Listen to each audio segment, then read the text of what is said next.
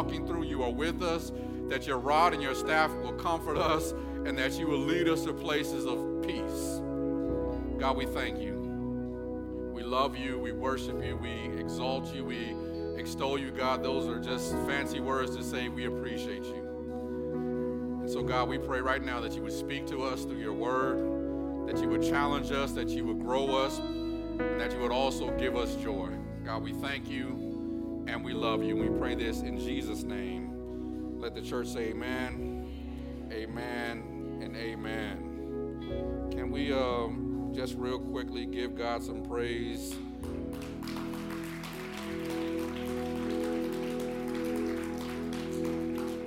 if for nothing else, just because we had two of the cutest babies I have ever seen in my life. I always tell people that's one way to grow a church. We'll just keep making babies and the church will grow. Well, if this is your first time with us, welcome to Tri Cities Church. My name is Lamar. I'm the lead pastor here amongst so many other wonderful pastors and elders and leaders of this church. And so, on behalf of them, I just want to say thank you for joining us. If this is your first, maybe second or third time, maybe you've been with us and never filled out a card, in front of the seat in front of you, there's something called a connection card. And so I ask you to fill that out, give us a little bit of information about you, and then on your way out, where it says next steps in the back, you can drop that off, and somebody will be there to greet you, just to welcome you, and to give you a free gift, just to show you how much we appreciate you for joining us on Sunday. I understand there are plenty of awesome churches to worship in the Tri Cities area. I think that we're one of the best, and so I'm grateful that you chose to take time out of your busy schedule to join us, and we just want to appreciate you by giving you a gift. Uh, real quick, before I jump into today's uh, message, uh, if you signed up, uh, we are in the process of uh, becoming a more uh, inclusive church of those people with disabilities and special needs, and so there's some training that we need to do. And remember, we raised an offering in the big give, and we dedicated a portion of that to begin this special needs and disability ministry. If you signed up for the conference that is happening this Saturday, it's at Mount Paran. If you signed up for that, if you emailed me, or if you went on the website and registered, I need to see you after church for a few minutes so that I can make sure I get all your information and give you instruction uh, on how to get there and some other important things that you need to know. So if you'll give me about 15 minutes after service, let's just meet down here front so that I can get some information from you and make sure that you know uh, how to get there, uh, how to get into the building, and all of those things that you'll need to know to get there. I'll be there before you because I'm uh, presenting, and so I just need you to know how to get there and how to get in. So meet me after uh, service. All right, let's jump into today. If this is your first time with us, this is a great time to join us because we are in week one of a new series called Epic Church.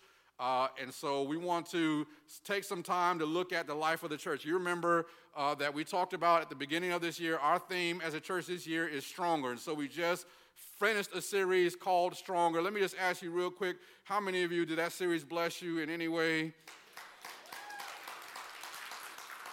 So, so if you haven't been able to listen to that, you can do this right now. Go to your smartphone if you have one, uh, go to your app store, search TRI Cities Church download our mobile app. You can get that mobile app, it's completely free, and you can go and listen to all of those messages from the Stronger series. And so that series was designed to sort of help us as individuals learn how we can become stronger. Epic Church is more about us as a church, as a family, as a collection, to sort of see what God can do with us and how God can make us stronger as a church, stronger in our witness. So here's what I'm going to uh, give you because this series uh, I'm going to put on my, my Dr. L hat. Last series I was Pastor L. I'm going to put on my doctor hat because I'm going to do a lot of teaching. I'm going to take you to, to school and give you a little bit of church history and make sure you know that you stand in a legacy of a line of people who did this for thousands of years so that we can be where we are. Most of us don't even realize that Christianity didn't start in East Point.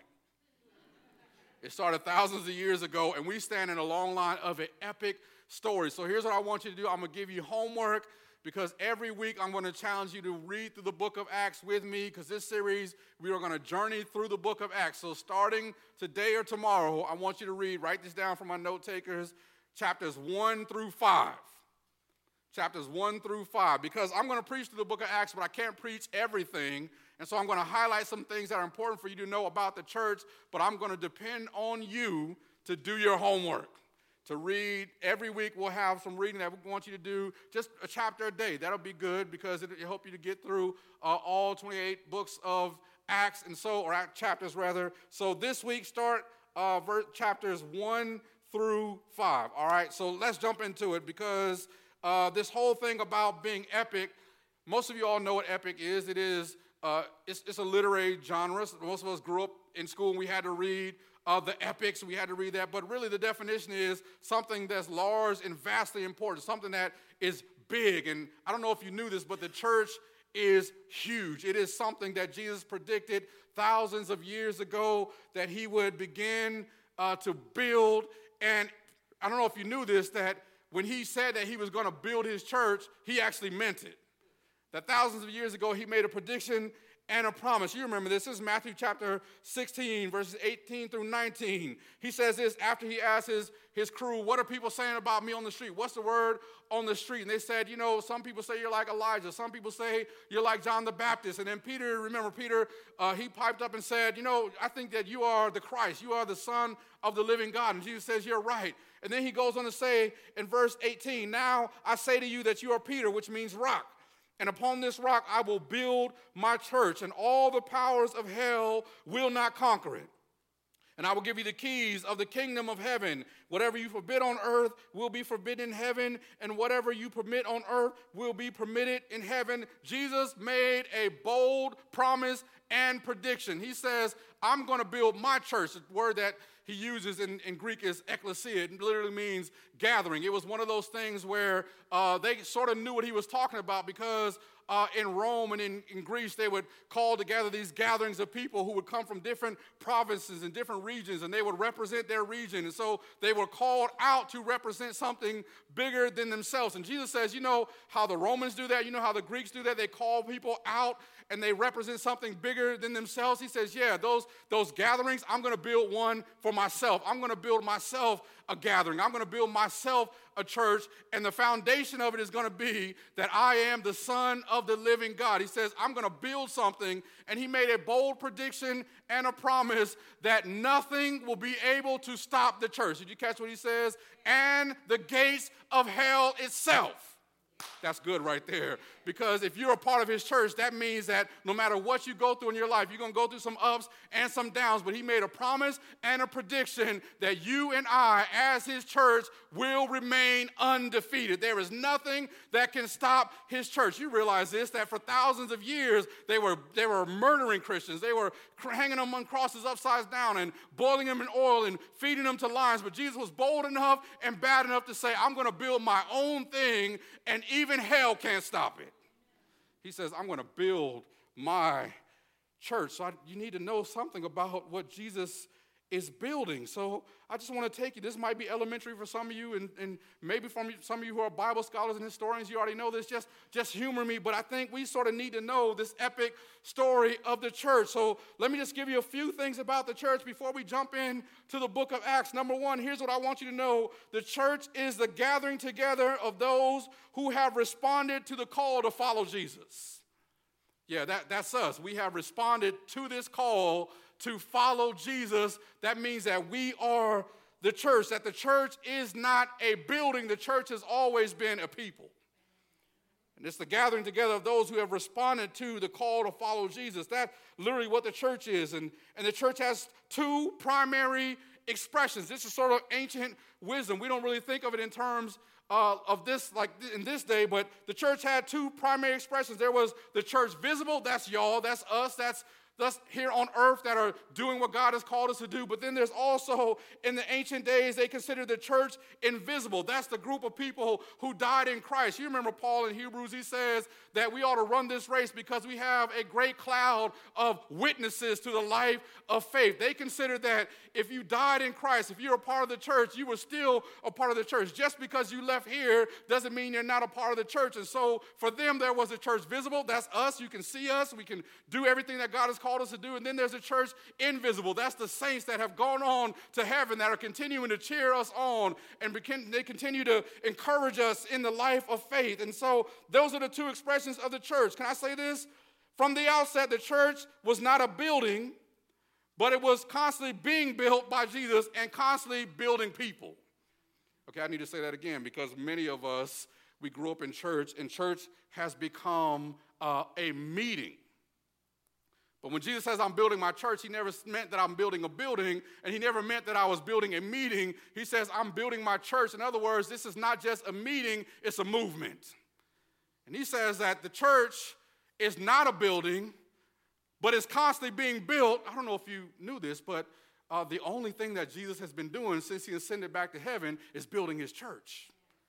He says, I'm going to prepare a place for you and I'm getting everything ready and I'm building my church because the church, I don't know if you remember this in the verse I just read, has the keys to the kingdom. That means if anybody is going to access the kingdom, it's on the church. There was no plan B. Jesus put all his eggs in this basket. That's why we got to take this thing more seriously because the government doesn't have the keys to the kingdom. The school system doesn't have the keys to the kingdom. And Hollywood sure as heck don't have the keys to the kingdom. If anybody is going to get into the kingdom, Jesus says, I'm leaving the keys with the church. We are responsible for making sure that people know who Jesus is. He says, This is not a building, but I'm building it.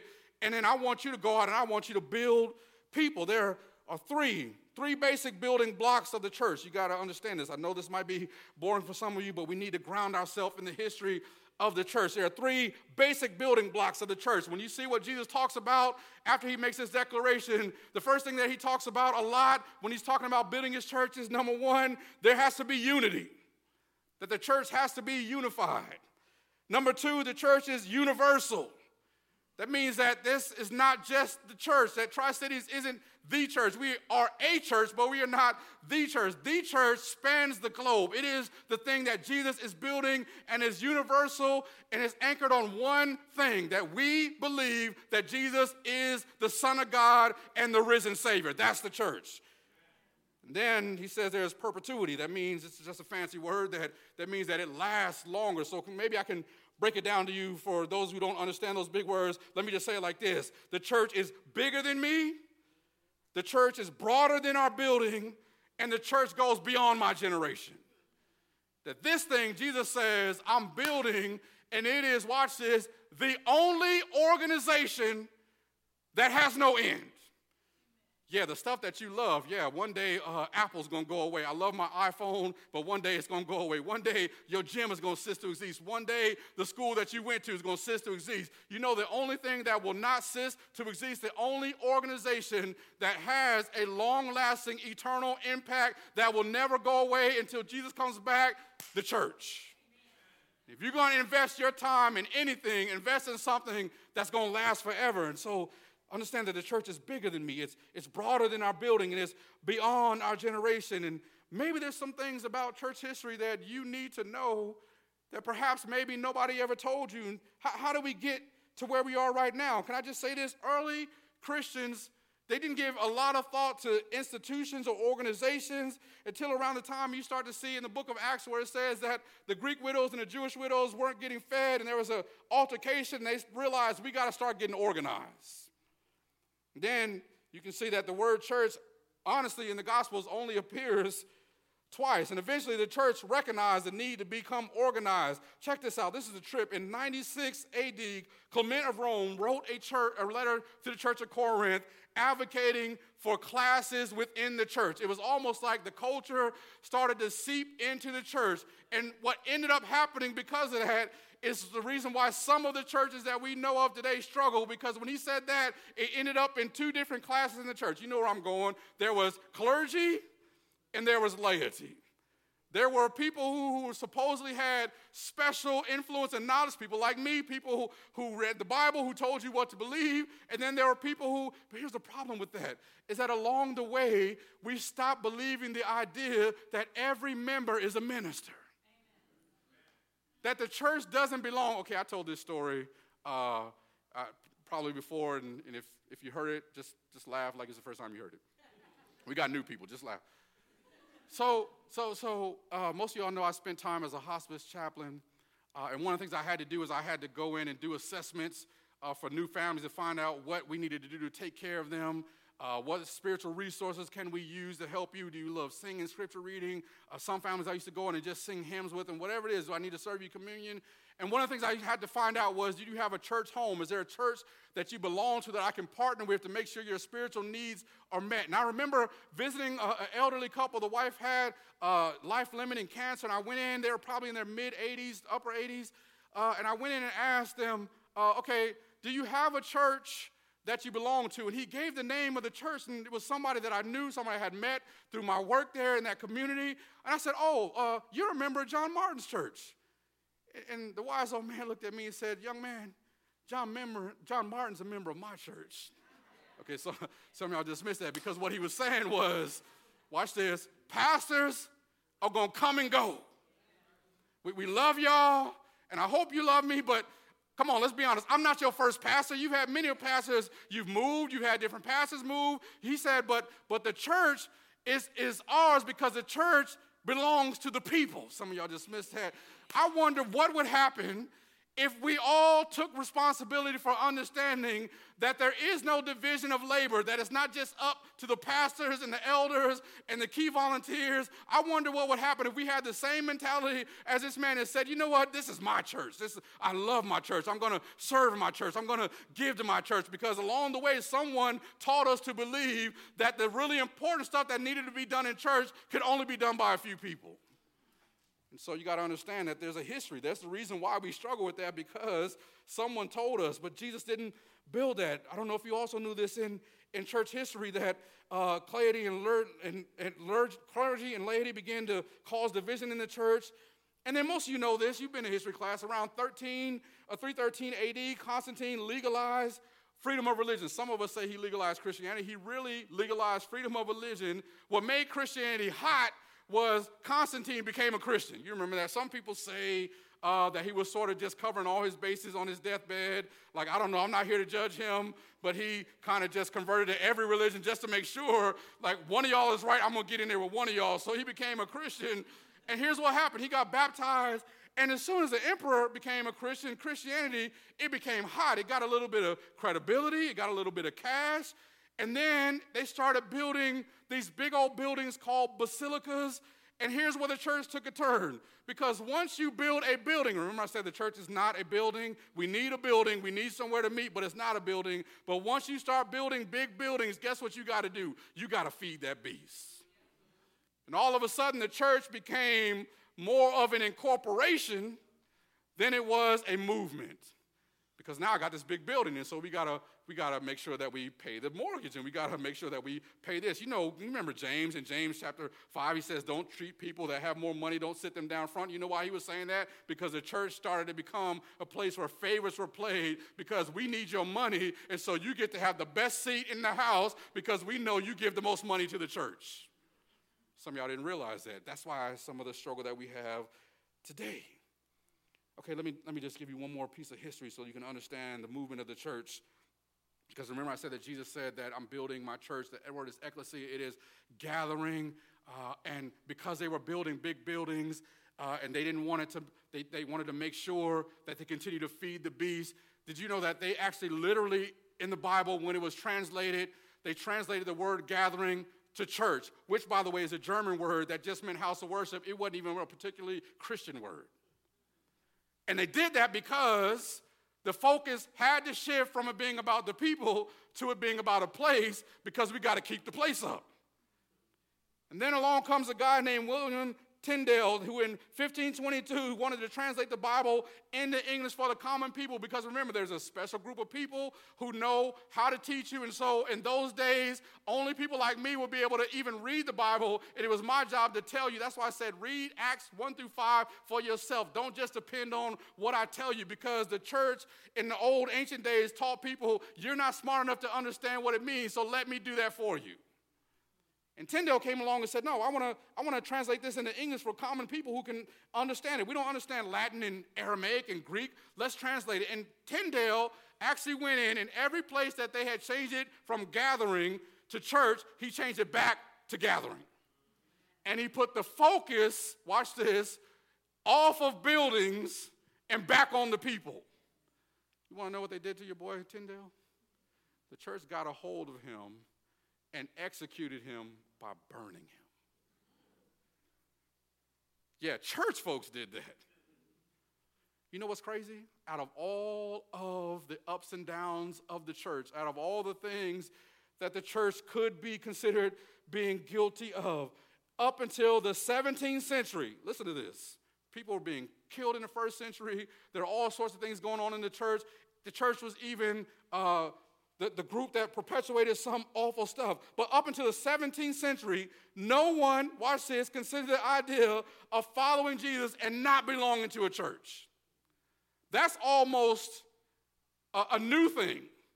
Why am I saying that? Because the whole point of this series is I want you to understand the importance of the church because it is a Western idea that I can be a Christian and not belong to the church that as awful as it was for the first century and for all of the things that Christians had to deal with, as awful as it was, people were being killed and thrown in vats of oil and boiled alive. People were being crucified upside down. People were being killed and thrown to lions. Out of all the awful stuff that the church had to endure, no one ever thought of leaving the church. It was just not something that they could ever comprehend. Why do I say that? Because I told you this year if you're going to make any kind of commitment, if you're going to make any kind of resolution, if you're going to get any, any bit stronger than what you are, make this a priority. Because what you're dealing with, I'm willing to bet, is not as half as bad as what the early church had to deal with. And it never once crossed their mind that I can claim to follow Christ and not be committed to a gathering of believers. It is what they did. They were dedicated to it. So, can I just, barring vacation and barring things that you cannot help, barring things that you cannot control. Can I encourage you again? Make this a priority. People died for us to be able to do what we're doing. And then this takes us to the book of Acts, one of the books that really encapsulates the birth of the church. You know the book of Acts. Luke was a, the gospel writer for Luke, and he also wrote Acts. It was really two volumes of the same book, and he wrote it because he was setting out to set the record straight. Luke wasn't a follower of Jesus. He really had no fight, no dog in this fight. It wasn't like he was trying to influence. Luke was a doctor, he was a physician, and when you read it, he's writing to this guy named Theophilus, and he's doing it so that he can get the record straight. All I want to do is learn about this guy named Jesus and give you some facts to help you make a decision. And Luke writes Acts because he wants to see how did this church thing work. So here's what you got to understand. When Luke writes the book of Acts, he travels around. That's why when you read it, you'll read it when you go through the chapters. Sometimes he says, and we were there, and we did this. And sometimes he says, and they did that, and they did this. Because Luke spent time traveling with Paul and Barnabas and Silas, and he got a large enough sample of the church so that he can go back and write his letter about this is why this thing worked. Have you ever asked yourself this question? How do you even know who Jesus is? Come on now, let's think about it. We're in East Point, Georgia, worshiping Jesus in a place that's thousands of miles away from where that stuff happened, in a place where most of us will never visit in our lifetime, thousands of years away from the events that actually occurred, and the people who were trying to spread this message were being killed off daily. How do you even know who Jesus is? Christianity should have never even made it out of the first century. And Luke says, I'm going to tell you why it worked. Because I traveled with him and I got to observe and I saw what happened. And so uh, today I want to give you one of the main ingredients to why the church actually worked. Acts chapter 1, verse 4 through 8. I'm going to do a little bit of skipping around. Make sure you do your homework. Acts chapter 1, verses 4 through 8. I think I may have only given them seven on the slides, so I'm going to read eight anyway. Check out what Luke says. Once, when he was eating with them, he meaning Jesus, after he resurrected and he spent uh, 50 days, remember, he walked around for 40 days. And then he says he, he was eating with them. He commanded them, Do not leave Jerusalem until the Father sends you the gift he promised. As I told you before, John baptized with water, but in just a few days you will be baptized with the Holy Spirit. So when the apostles were with Jesus, they kept asking him, Lord, has the time come for you to free Israel and restore our kingdom? And he replied, The Father alone has the authority to set those dates and times, and they are not for you to know. Anyway, mind your business. Y'all, y'all seen the little girl in the car seat who was buckling her seatbelt? You remember that on, on Facebook? Worry about yourself. But then he says, Here, here's, a, here's a, the ingredient for the birth of the church. but you will receive power when the Holy Spirit comes upon you. And you will be my witnesses, telling people about me everywhere in Jerusalem, throughout Judea, in Samaria, and the ends of the earth. Here's Luke's secret sauce. Why did it work? He says, because in the beginning, Jesus says, Don't you dare jump out there until you receive the gift called the Holy Spirit. You know what's crazy? Is that they were sort of already doing the work. You remember, they traveled with Jesus for three years. They were preaching this kingdom of God thing. They, he, got resur- he got executed and he was buried and they ran away. And then he started showing up again. And and then all of a sudden they had their hope back and they were sort of already doing this work. But Jesus made a promise over in the Gospel of John, I believe chapters 15, 16, and 17, where he starts to talk about, I got to go away because someone's going to come. It's, it's the Holy Spirit, it's, it's the Comforter. It's going to come, and when it comes, it's going to give you what you need to extend this mission. Here's what, I, what, what trips me out is they were sort of already doing the work. Why, why do they feel the need to wait around? You know what I think? I think perhaps they were curious as to what this gift was going to be able to give them the power to do. Okay, can I just, can I just, some of us as a church, and I say church universal, not just Tri Cities Church, I think we've lost our sense of curiosity, our sense of imagination, because they already knew how to do what they were already doing. The message was already going out. They were doing their thing. But Jesus says, there's something else I need you to do. There's something bigger I need you to do. There's something that you're going to need a special power. You're going to need the Holy Spirit for what I'm getting ready to call you to do because it's not going to be like it was before. And so, if you're going to do anything, wait until you receive the gift. And I believe they waited in that room because they were just curious enough to think, what could God do if we won't, if we waited on the Holy Spirit to come and we were able to do what God is calling us to do? Okay, some of you, your problem why, why God is not doing enough through you is because you stop being nosy. I told you, I'm nosy when it comes. I want to know, watch this, what could God do through me if I was fully committed? Yeah, I'm curious. What could God actually do with us as a church if we if we stop playing church, if we stopped making this something that was convenient, what could God actually do through us if church was more than just a consumeristic endeavor where we just come to get ours? What could God do with us if we were fully committed and fully? What could God do with your marriage? Think about that. What could God do in your finances? What could God do in this community? What could God do if I actually tapped into this gift that He promised that He would have? Because He says, what I'm calling you to do is going to require some power. Am I the only one in here that knows I need power to survive this world. I need the Holy Spirit to survive my job. I need the Holy Spirit to help me make good decisions. I need the Holy Spirit so I can be a better father. I need the Holy Spirit so we can go out and do. And they were just curious enough to wait around because whatever God had in store was bigger than what they've already accomplished. Okay, I want to make an announcement for you. What God has in store for us as a church is bigger than what we've already accomplished. And I'm just curious enough and nosy enough to want to hang out and let God empower us to do something incredible, how many poor people could we feed if we were curious enough? How many people could we help? How many marriages could be healed? How many grieving people could come to the doors and get what they need if we hold on to the fact that God made a promise that I'm going to build something and what I'm calling you to build is going to require some power? He says, Don't you dare jump out there until you get the power. I got to tell you, I'm curious, and one of the reasons why I continue to push us, and maybe, maybe I'm a little bit pushy, maybe I lean on you too much, but you want to know why I continue to push us to do better and to grow and to get stronger? Because I'm curious. What could it look like if you are fully submitted to God's will for your life? I don't know about you, but I already know what I can accomplish on my own. I did all that before I met Jesus. I, I got as much out of my life that I was ever going to get without him. And now that I have him, why wouldn't I be curious as to what he could actually do through me when I stop playing and finally give him all of me? He says, You need this power because what I'm calling you to do is bigger than what you've ever experienced in your life. I love if you notice, he says that I'm going to give you power. Did you catch this out?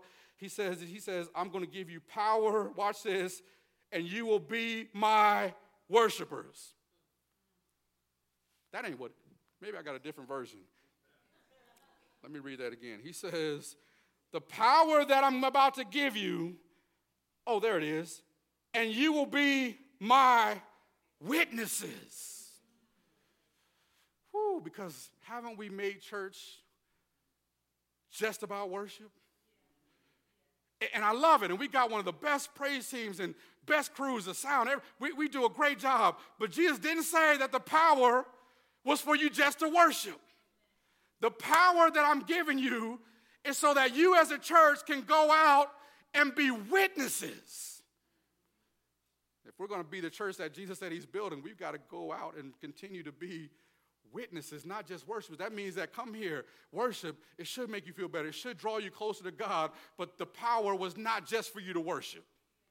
The power was for us to be witnesses. Okay, let me give you just a couple of examples uh, real quick before we finish up of how I see this power working out. Remember, you got to do your homework because I'm not going to teach all through chapters one through five, but there's at least three distinct things that I see the Holy Spirit doing in the book of Acts that helped us. He gave them power, watch this, to engage culture. Acts chapter 2, verse 7 through 12.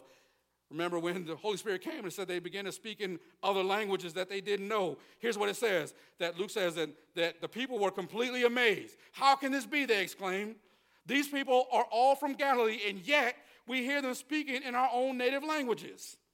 Here they are Parthians, Medes, Elamites, people from Mesopotamia, Judea, Cappadocia, Pontus, and the province of Asia, Phrygia, Pamphylia, Egypt, and all the areas of Libya and Cyrene, visitors from Rome, both Jews and converts to Judaism, Cretans and Arabs. And we all hear these people speaking in our own languages about the wonderful things God has done. And they stood there amazed and perplexed what could this mean? They asked each other. If you go on to read, it says that some people said, oh, that's because they drunk. And Peter said, man, we're not drunk. It's 9 o'clock in the morning. The liquor store ain't even open yet. but did you notice one of the first things that the Holy Spirit did as it began to build Jesus' church was it gave the church the ability to engage people in a language they understood. Okay, now I'm going to get technical because haven't we as a church been one of the last organizations to learn how to move on and update and engage culture. And yes, we should have some things that we hold dear. Yes, there are some bedrocks and foundations of our faith. But why is it that the church is always the last to learn how to engage the culture and speak in a language that people understand? And if you want to know why the church is not working, it's because that we forgot we've got the power to engage our culture. See, most of us have been taught, and there's some truth to it, that we need to retreat from certain things that culture. But Jesus never called us to run away from the culture. He called us to engage. And some of us need to learn that there are some things that we just need to learn how to update. The church, watch this, should be the incubator for all things creative. Why is it that the church is the last institution and organization that knows how to be creative in reaching people? You know why you got an iPhone? And if you don't, I'm gonna pray for you. But anyway, because Apple is creative in evangelizing their product. And while Jesus is not a product, everybody else knows how to get you on their side. And the church has fallen behind because we're speaking a language that people don't understand and the power that the Holy Spirit gave, it says these people, they don't even know our language, but they're speaking our language. They're, they're talking in a way that makes sense to me. That, that remember I said a part of our vision, that first quadrant is lack of understanding leads to no faith. Maybe if we stop using a bunch of Christianese and stuff that people don't understand, maybe people will come to faith.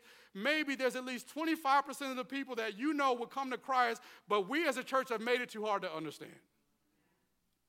That means that we're going to be on the edge of culture and engaging culture, we gotta we gotta be up on the times with our technology. We gotta be up on the times with what's going on. You gotta have a Bible in one hand and a newspaper in the other. You gotta know what's going on in your community. Watch the news. What's going on? Watch this. Know the questions that people are asking. The church is notorious for answering, que- answering questions that nobody's asking. And the power said, Here's a bunch of people who are different from you. I'm going to give you the power to reach them and engage them in their culture where they are. The church has retreated from being, can, can I just tell you why? Because the church should be the most creative organization in the world because we serve the Creator. How is it that everybody else is doing better at stuff that we should be leading the way in? He says the power is so that you can engage culture. They were, they were inspired because finally there were some people talking this God stuff that learned how to speak the language of the people. A lot of times the church has become irrelevant because we're not talking about the stuff that people who are not here want to talk about. He says, You know what the power of the Holy Spirit did? He gave them the ability to reach their community, to give them. So that means that we gotta we, gotta look at how we update our technology. We gotta look at how we update our spaces. We gotta look up how we update our language. I'm not suggesting that we go away from anything from the Bible. If you know anything about me, I am a Bible guy. But the Holy Spirit didn't come for us to do the same old thing week after week, month after month, year after year. If we're going to reach our community for Christ, we've got to know what do we need to be doing to engage our culture. First thing you see the Holy Spirit do is it helps them to engage culture. Here's the other thing that I sort of picked on, on as Jesus is building his church in the early days when the church was born. The Holy Spirit, watch this, inspired collaboration. Acts 2 17 and 18. He says, In the last days, God says, I will pour out my spirit upon all people. Your sons and daughters will prophesy. Your young men will see visions. Your old men will dream dreams. In those days, I will pour out my spirit even on my servants, men and women alike. They will prophesy. This was, remember, Peter had to give an answer for how all these people knew this stuff. They thought they were drunk. He says, No, what's happening here is what the prophet Joel prophesied in Joel 2, verse 28. He says that God said in the last days, He's going to pour out His spirit, watch this, in all genders and all generations, all cultures, and all conditions were working together so that the gospel could be preached. He said, men and women, children, you catch that? Young and old, men and women, everybody from every culture, everybody from every condition, they all came together, and the Holy Spirit, watch this, it inspired collaboration. We cannot do this if we just continue to be a bunch of individuals who are here to get ours, get our word, get our worship. When the Holy Spirit came and the church really started being built, He brought people together from different generations, from different genders, from different cultures, from different conditions, and He gave them the power to have one goal, one focus. We are all about preaching the gospel. And He inspired us to stop. Watch this. I'm just, okay, bowling ball shine it up. Let me, let me bowl. The Holy Spirit inspired us. Watch this. He inspired the first church to stop being selfish. Because I, they were still able to keep, I, I want you to notice this, that it was, it was unity without uniformity. That's what's so beautiful about this diverse church that you can come and still be who you are with your culture, who you are, be who God created you to be. Here's what the beauty of the Holy Spirit, here's the power that many of us who would never have anything to do with one another because the world says we shouldn't be together, the Holy Spirit working in us gives us the power to work together. And you don't have to stop being who you are when you become a Christian, that's why I love Christianity because every other religion, they try to make you something that you're not. God says, I don't need you to be what I didn't create you to be. Here's what I want you to do all generations, all genders, all conditions, all cultures. Here's what the Holy Spirit is going to do it's going to give you the power to work together. You want to know when the church is strong? When everybody does their part. You know what's beautiful about a few weeks ago when we did the, the nacho bar. Some of y'all missed it, didn't even see that it, it was a, uh, uh, illustration of here's what happens when everybody brings their part. Some of y'all dismissed it. I, I, I okey doked you. I said, bring something. We, we're going to take care of certain things, but, it, but, but you need to bring this. If you're in this group, bring this. If you're in that group, bring this. And we had an incredible party because everybody was committed to doing their part. What would happen if we allow the Holy Spirit to inspire us to work together so that the gospel can be preached? Because everybody just needs to bring their little part. Bring what you, what God has gifted you to do. Bring. That's why we said get in growth track, and it's going to come back around. If you miss it, we're going to bring it back around. But that's why we're doing it, so you know what do I have to bring to the church because we need to collaborate. If we're going to turn the Tri Cities area upside down for Jesus, everybody's got to be willing to bring what they have. And the Holy Spirit inspired collaboration. Okay, here's the last thing. Here's the last thing that I see in the birth of the church the Holy Spirit created community. Acts 2, verse 41 through 47. Check this out. Those who believed what Peter said were baptized and added to the church that day, about 3,000 in all. Woo! We don't like big church, but the first church was big. Now, I don't have a 3,000 member sermon. But I am curious as to what God can create when we allow the Holy Spirit to lead the way. Listen to what he says. All the believers devoted themselves to the apostles' teaching and the fellowship and the sharing in meals, including the Lord's Supper and a prayer. And a deep sense of awe came over them all. And the apostles performed many miracles, signs, and wonders. And all the believers met together in one place and shared everything they had. They sold their property and possessions and shared the money with those in need. And they worshiped together at the temple each day, met in homes for the Lord's Supper, shared their meals with great joy and generosity, all while praising God and enjoying the goodwill of all the people. And each day, the Lord added to their fellowship those who were being saved. The Holy Spirit started to create a community. Did you catch that? It says that they began to meet not just in church, but they met in homes. In other words, when the Holy Spirit showed up, it gave them power to not just come together for an hour and 15 minutes on Sunday, but they really did life together. It's hard to walk away from your church when you got roots when there's people who know you, who knows your birthday, your anniversary, know them with your children, they know when you're sick. They, I tell people all the time, your group should be the first people who show up when you're in the hospital. Because if I show up, you know it's bad. I'm, just, I'm joking. I'll show up, but if the pastor shows up, you know it's only a couple months from now.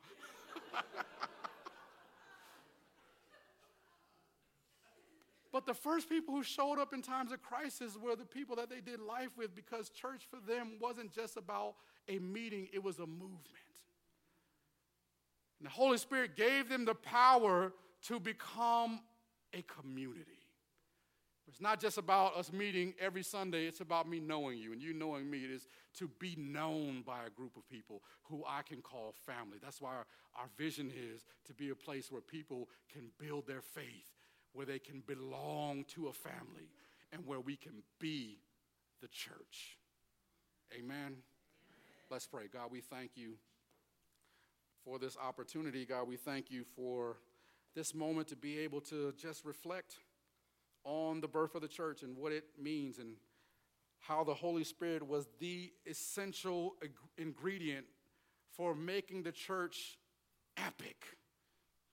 And so, God, we pray that as we study as a family through this book, help us to see the places where the Holy Spirit inspired the early church to do things that may have been a little bit uncomfortable, may have been new, may have been something that drew them out of their comfort zone, but help us to understand that the essential ingredient for building and being the type of church that Jesus is building is to have the power of the Holy Spirit at work. And so, God, I pray right now that you would just give us a sense of your power, give us a sense of your spirit. Help each one of us to see how you're working. And God, we pray that the Holy Spirit would work in the lives of the people in our church, God, that you would restore marriages, that you would help people who are struggling, God, that you would give comfort to those who are unemployed, that God, that you would do everything that you need to do because the Holy Spirit is the essential ingredient for us becoming everything that you need us to be. And God, I'm just nosy enough to want to know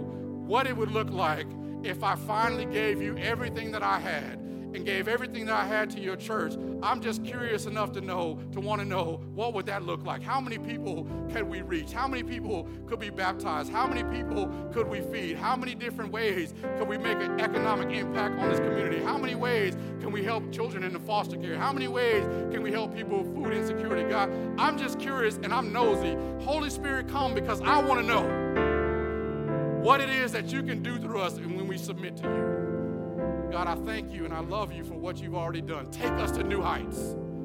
Help us to be a part of this epic story that you wrote thousands of years ago when Jesus, you said you were building your church. God, we love you. We thank you and we worship you. And we pray this in Jesus' name. Amen.